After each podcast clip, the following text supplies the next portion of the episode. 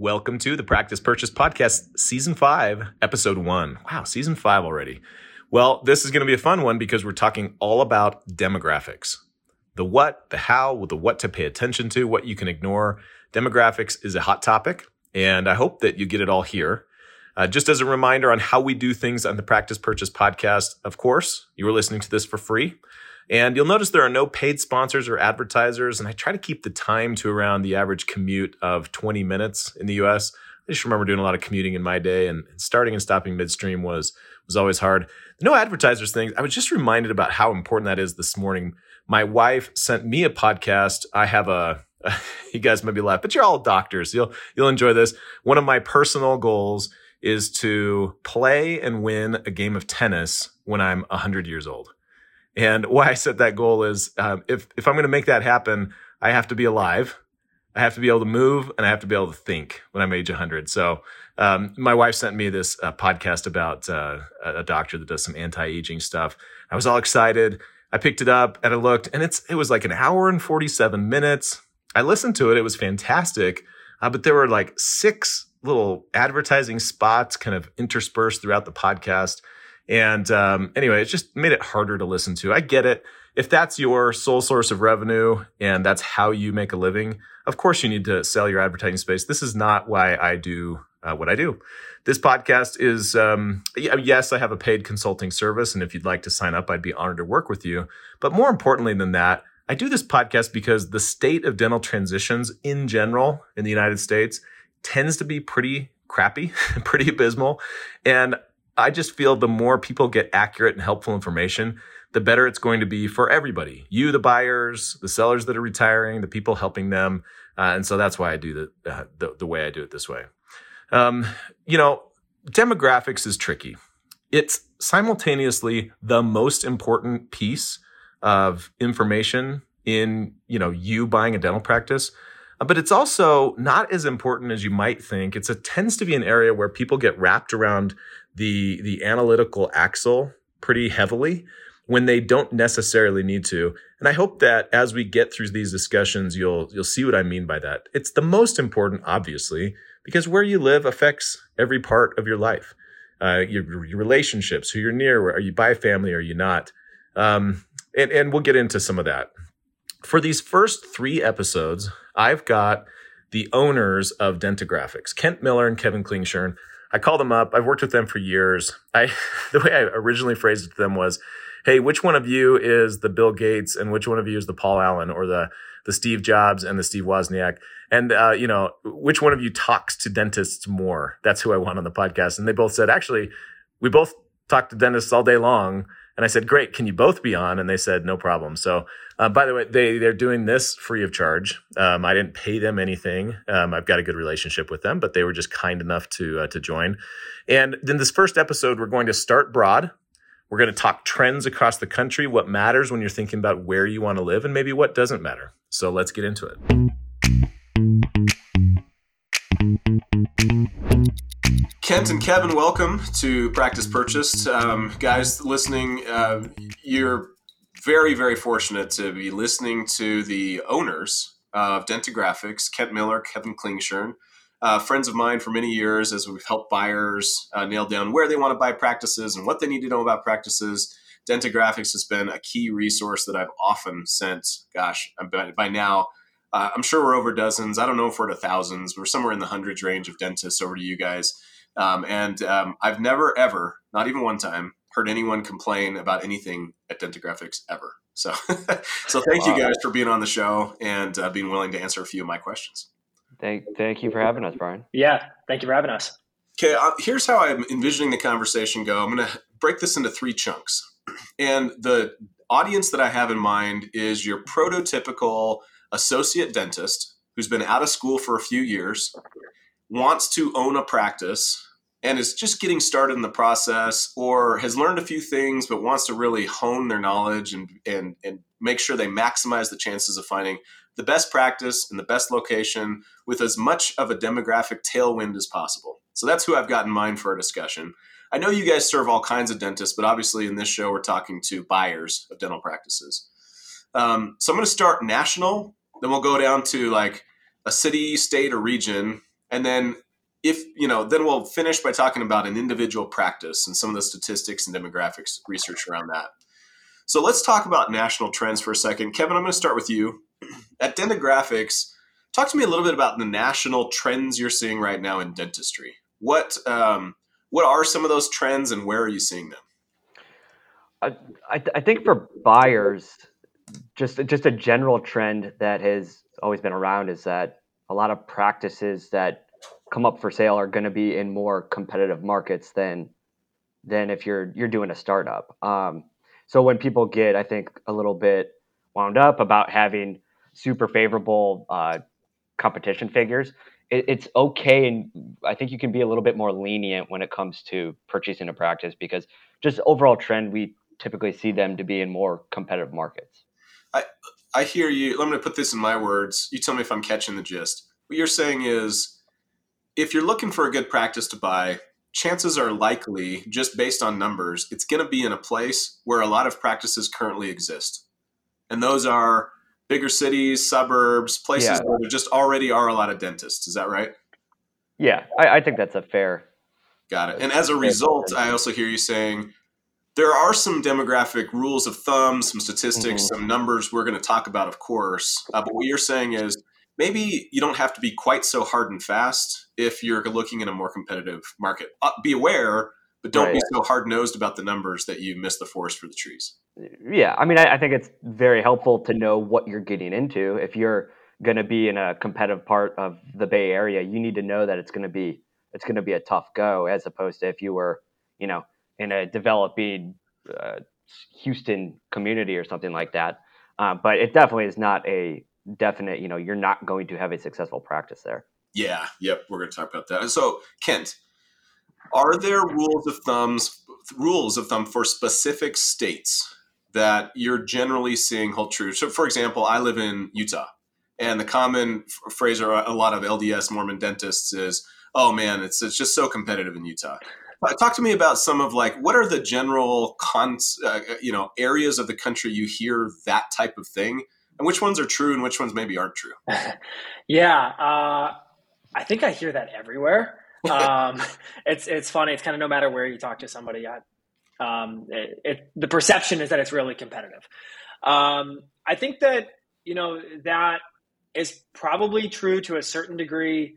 It really, actually, just about anywhere. I think there is some truth to that. Uh, if you go to even those really high growth markets Kevin listed off, Houston, which has been a favorite of ours over the years. Yeah, Houston's a massive, massive city, right? With millions and millions of people and dozens of submarkets. Some of them are really competitive. Some of them aren't very competitive, especially those really new high growth areas. And so that's kind of the importance of finding, um, you know, different submarkets within a larger area. Uh, but overall, in terms of competition, it's kind of exactly what you would expect. It's the more desirable areas to live, the more densely populated, high income areas uh, California is really competitive. Uh, the East Coast, the major cities along the East Coast are pretty competitive. But even when you get into the Houston's, the Dallas, Fort Worth type metro areas, uh, in the more centrally uh, located neighborhoods, the areas that have been built out longer, you know, other practices have had a long time to think, hey, maybe I should open my office there. And so we tend to see more practices there, even after adjusting for the level of competition, or I'm sorry, the, the population in the area. Whereas areas where maybe uh, and this is, of course, going to be difficult to buy a practice in, but kind of on the fringe of town where 20,000 people sort of moved in overnight. And so there weren't any practices there last year or five years ago. And now all of a sudden there, um, there's some opportunity for a practice to come in. Uh, but of course, you know, unless you kind of get lucky or something like that, a lot of times those are more startup type opportunities. Okay. Yeah, fair enough. I, I will get a phone call. It's got to be every other week by now where a uh, dental student, associate dentist will call Brian, read your book, listen to your podcast, whatever it is, and I can move anywhere. Where should I move, Brian?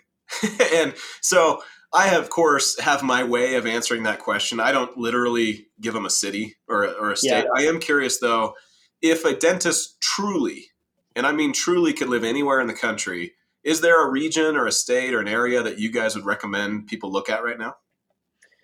We, we tend to like those really high growth markets in the in the sort of southeast uh, just because there are so many new potential patients coming to the area there's a lot of opportunity there now that said um, let me back up for a second i think that a lot of people think that they'll go anywhere, but then when we kind of start to filter through and we say, okay, doc, you know, you're from Florida, your wife's from Louisiana. Um, I know a great market in North Dakota. You know, is that is that of interest to you? And then it's like, oh no, no, no, that'd be way too cold. Uh, and it, you know, I, I kind of want a city of a certain size. And so, you know, if you haven't thought about that yet as a listener, um, those are the types of things. You know, where is your fa- where's your family from? Where's maybe your spouse's family from? Um, what does it look like to get back to those types of areas? What does the weather look like? Do you want to live in a city? Do you want to live uh, in a small town? And um, those are all important factors. But generally, I would say a, a lot of the uh, more opportune areas we see are kind of in the south, southeast. Kevin, anything you'd add to that? Uh, no, I mean, I would never tell a doctor that that comes to us, a young doctor that you know rattles off four markets, and they say which one should I go to. I'd never tell them, you know, point blank, this is the one that you should just pack up your life, your family, and and head that way. Um, and then going along what Kent said, the the markets that you know we like, those are the same places that if you you know you Google best places to live 2021, you know the the lists that come out, right? It's seems like it's pretty consistent with that. Yeah, that's fair. Interesting, Kent and Kevin, you guys have a very similar process to me. I always do. I, I, like to literally give an answer, and it's funny, Kent. You mentioned North Dakota. North Dakota is my go-to response um, because literally, if any, if you if you could go anywhere, that would be an amazing place to go practice dentistry. Uh, the price of oil, of, of, course, affects things a little bit up in North Dakota, uh, but so many people. When I say North Dakota, and no offense to any North Dakotans listening, um, Not at all. It's hilarious when I oh I can move anywhere, Brian. Great. How about Bismarck? Uh, well, hold, hold, on a second. Like, mm-hmm. yeah, um, I didn't actually mean anywhere, and so then it just becomes a process of thinking through where you would actually live. Okay. Mm-hmm. Well, all right. So two two other national questions. Um, Kevin, I, I tell buyers they can be successful anywhere. Mm-hmm. I think you can be a successful dentist anywhere you want to live. So, if, for example, uh, a lot of times, you know, uh, uh, female dentist comes and says, you know, my husband says we have to live in this city, but I'm nervous because I don't know, A, if I'll find any practices, or B, it really seems competitive, right? To your point, Kent, everybody's supposedly competitive. My bias is I think you can be successful in dentistry no matter where you live, as long as you invest something in your business skills as a practice owner um, from where you guys sit at Dentagraphics, wh- where would you agree or disagree, Kevin? And what what subtleties would you add to my answer if you have any? I would 100% agree with that. Um, you can go, I think, be a good practice owner anywhere. Some people are going to be better at it than than others. Um, you know, when we look at different areas, though, it's pretty easy to see how some areas it, it might be easier if you come in and you acquire practice where there's just not a ton of competition around, and the the demographics look favorable for what you were going for. But uh, no, I mean, I, I 100% agree that you can have a successful practice anywhere. Uh, you know, some some some places are some places can be pretty tough. I think just because, of course, it is so insanely competitive. Um, but you know, I don't know. Take Southern California. You, if you were acquiring a practice and we looked in and we said, you know, hey, it's pretty stiff competition, but the doc was, you know, driven and ready to go, then I would yeah. have a ton of faith that, you know, they'd, they'd do well. We're going to measure kind of what you mean by insanely competitive here in just a minute when it comes to numbers. But um, Kent, let me just finish one national question by asking what, what are trends or tools or tricks do you guys find that are helpful? If I go out to dentagraphics.com, what can I see there that's going to help me narrow down my region and help me pick a city or a state? Yeah, yeah. So uh, we have available for free on our website. You don't need to create an account. You don't need to swipe your credit card. Um, anybody can do this. You go to our website and you can click around between the states. You can also even choose which specialty you are. So if you're not a general dentist and you want to change that, um, that's easy to do. And you can look at the varying levels of competition alongside income, since that is does tend to be a predictor of the level of competition in an area. Uh, you can see for any state or county nationwide without without doing anything. Uh, so if you're thinking, hey, you know, what does the Bay Area look like versus Houston versus Tampa? Uh, you can do that. What does uh, the central city county that I'm in? Um, you know, what does uh, Franklin County, Ohio, which is Columbus? What does that look like versus Delaware County, Ohio, which is a suburb right next, just to the north? What is? How do these two compare? Um, you can do that with no additional cost, or no cost at all, I should say. Um, we do have another really cool tool that's going to be coming out here soon. Um, Brian, do you want me to talk about that at all? Please, yeah, I'd love to hear it. Yeah. So one thing that we've heard over the years from a lot of doctors is, man, I've been trying to buy a practice for three years. What anything that comes up, uh, you know, it's just no good. It's not what I'm looking for, or get snatched up by a DSO before I even knew it was for sale. Yeah. And so, um, you know, help me buy a practice, or uh, maybe I've even given up and I'm just going to do a startup. So uh, some some doctors that we've worked with have taken the approach of running a report with us where uh, they'll say, I'll go anywhere in the greater San Antonio area. Where's the best place for me to focus my search on? Uh, and then I'm just going to say, okay, this area over here, there are 20 practices. Let me go figure out who they are, get in touch with them, and see if they're interested in selling. So um, that's been kind of a cumbersome process. So, you know, we would give them some direction. Uh, we tell them, here are the 20 practices in this area, but, you know, now you got to go out and actually see if the doctor is interested. Uh, something that we're coming out with here shortly in the next month or two uh, is a tool where actually you can run a search for any area of the country. You'll instantly get back a list of all the practices that meet your criteria. So I'm looking in Greater Phoenix. I want to be in an area where the median household income is $100,000 a year or more. And I want to buy a practice that only has one location because you know, I'm just not in the market to buy a practice with three locations. I'm not there yet. Uh, and you'll get a list back and then you can actually even go through the process of sending a mailer directly through our website to each of those practices. And the mailer is actually handwritten. It's not like a handwriting font or anything like that. It's all done for you. It all those letters get mailed out directly. Uh, and that'll be, uh, as I mentioned, available in the next uh, month or two on our site. Game changing. Yeah, I tell people all the time mailers are a great way to go. Um, if the more personal, the better. Handwritten, of course, is a great way to go. Following up phone calls, emails, all of that. So that's that's huge. By the way, can I assume you use those examples in in and around Columbus, those counties? I assume those are free because nobody wants to live there, but everybody wants to live in Ann Arbor, where the University of Michigan is. Is that, is that I knew I set myself up for that.